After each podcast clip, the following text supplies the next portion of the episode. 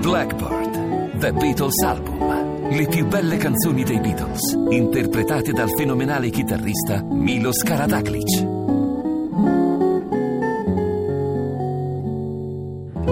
Yesterday, Come Together, Michelle e molte altre in nuovi arrangiamenti per un CD straordinario. Milos Karadaklic, The Beatles Album, nei migliori negozi e in digitale.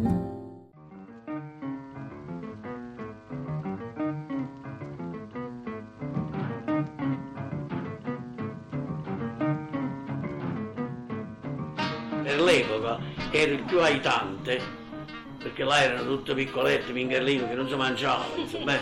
ma allora io tengo una fotografia fatta a una festa, la prima festa dell'unità fatta a con Rashid Kemali a, a, a, a, Torre Annunziata sulla spiaggia di Torre Annunziata macchine erano tutte scheletri io ero l'unico robusto poi tutti, tutti scheletrini no? si contavano le ossa io invece ma io perché riuscivo a perché io macinavo tutto io tutto quello che trovavo mele dure eh, tutto quello che trovavo americani!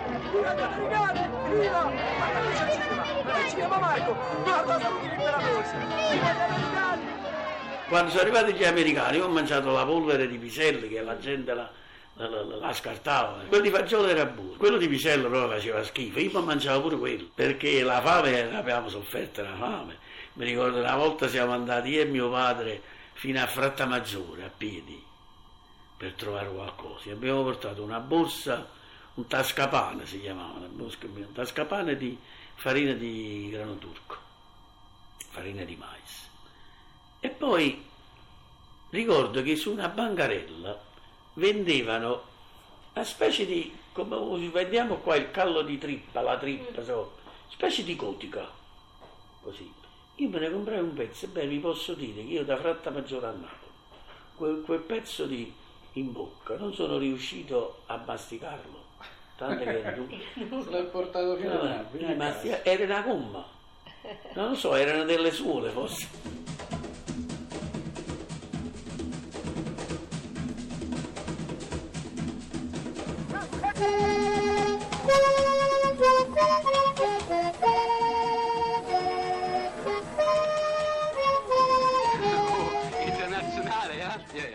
Era, quello era anarchico proprio il padre, no, proprio no, anarcoide.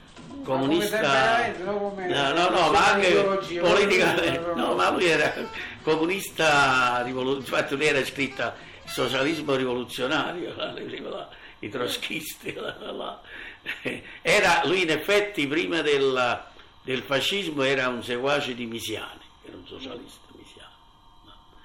Poi dopo, poi dopo approdò al Partito Comunista regolarmente ed era un po' così. Lui per esempio lui lavorava, lui era, era l'inotipista al mattino. E racconta questo episodio, raccontava questo episodio, che qua- quando vennero gli americani ci fu il colonnello Poletti che era di origine italiana, parlava, parlava un italiano meridionalizzato così, e facevano, stampavano il giornale in inglese, un giornale americano, e lui era, era cioè, il capo dei linotipisti, specie di direttore tecnico, che era come il linotipista era un asso. Mentre che ai tempi degli Scarfoglio, ehm, forse ci sta ancora tra le carte, tempi ci parliamo degli anni 20, lui ha avuto un premio di 500 lire, che era una cifra favolosa, perché là facevano cioè faceva il vero giornalismo, cioè il giornale facevano la corsa a chi usciva prima, poi uscivano gli strilloni, un linotipista svelto, capace, capace di fare il lavoro, per esempio il lavoro che dove uno normalmente lo faceva in tre ore, lui lo faceva in un'ora. E questo guadagnava due ore, e usciva due ore prima il giornale. Eh, E allora la- c'era la fame, gli americani lo- avevano lo stipendio ma non si trovava niente. Gli americani buttavano la roba perché loro la roba ce l'avevano da mangiare. Allora, la commissione, allora non c'era ancora il sindacato, era una specie di commissione interna. E avanzarono la richiesta di avere qualche cosa in natura, dei viveri. E questi gli americani dissero no. E allora lui che cosa? no, Tolse delle, chiamavano le cassette, erano delle cose che, tolte quelle cassette, le linotype non funzionavano più. Lui le tosse e le nascose. Allora sta cosa arrivò, il giornale non uscì e arrivò a Poletti. Chi è stato? Eh, Ferriolo. No, lo prendo e lo portano a Piazza Plebiscito, alla prefettura, se stava l'ufficio di Poletti. E gli disse, dice, dice sì, sono stato io. Dice, ma tu sai che ti posso far fucilare? Disse Poletti. Eh, e che voi mi fucilate però il giornale non esce. E prima che fate le cassette, avete voglia di stare senza giornale? Disse, è la mia vita che conta, dice di fronte. Quando mi volete fucilare io qua sto. Dice, ma se posso sapere che voi? Dice poi, c'è che voi, dice che vogliamo mangiare. Come mangiate voi dobbiamo mangiare anche noi. E così pattuirono questa cosa, gli diedero un, dei, dei, dei, dei, pacchi di, di alimenti e uscì il giornale un'altra volta. Io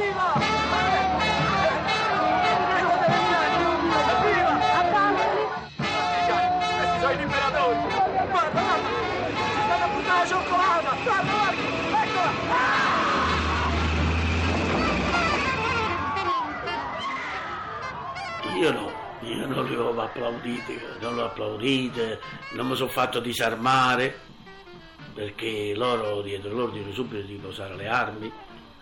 Ci fu il padre del Panzini, di Edoardo Panzini, che era un, chiamavamo il professore, non so se fosse professore, che stampava un uh, giornale antifasci- culturale, però era un mazziniano questo, non era un comunista, che col fascismo fu chiuso. E lui aveva la tipografia, lo stampava in questa tipografia a, proprio di fronte a Napoli Sotterranei, palazzo comunale, palazzo del comune che sta di fronte a, San Gaetano, quel palazzo lì c'era questa grossa tipografia. Questo, dopo le quattro giornate ci riunivamo perché lui, lui, voleva, lui voleva costituire un corpo di spedizione ed eravamo, ricordo, era, la cifra io ricordo bene, era 320, senza consegnare le armi. Gli alleati si rifiutarono, non vollero accettare questa cosa ordinarono di depositare le armi, cosa che io non ho fatto, io tanti altri non abbiamo fatto, io non ho fatto e per giustificare mi feci fare un falso, un falso certificato del comando patrioti della scuola San Nazzaro che diceva io avevo depositato il moschetto, non era vero, è falso. E mi sono tenuto questo moschetto, in attesa sempre di poterlo utilizzare. Se non che poi le cose si sono messe come si sono messe e mio padre dice guarda questa cosa qua è pericolosa perché queste armi da guerra eh, se si trovano qua come si fa? E allora un mio zio che abitava nel palazzo del commissariato Vicaria a via San Giovanni a Carbonara e d'accordo con un agente pigliamo questo fucile, lo rotolammo, eh, questo era un moschetto, era quello che usavano i carabinieri, quello con la baionetta che sta fissa alla punta, il 6-5, piuttosto di dimensioni ridotte era, non, era il, il, il 91 che è enorme, arrotolate nelle carte, così lo portammo a questo commissariato e loro poi disse che l'avevano trovato e così ci, ci, liberammo dell'arma.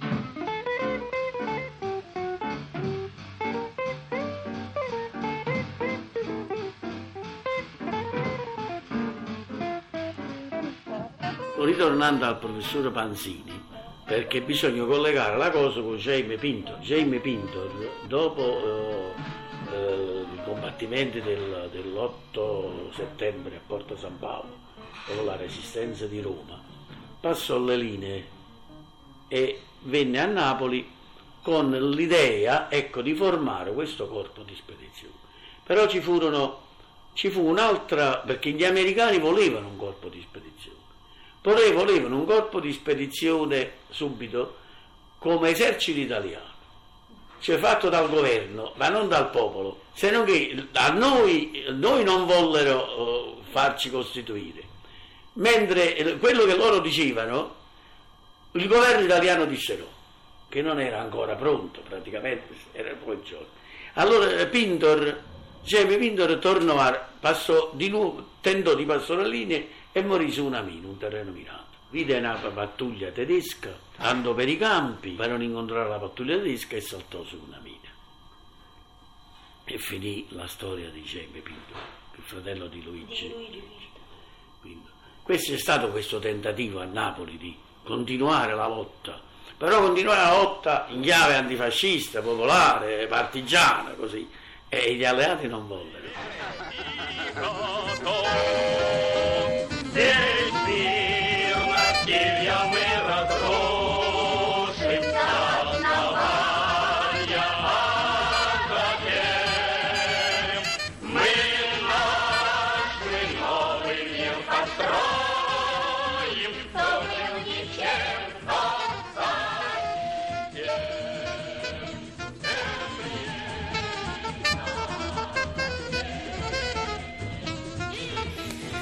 E si chiude così l'ultimo movimento della narrazione sonora di Marcello Anselmo dedicato alla guerra totale.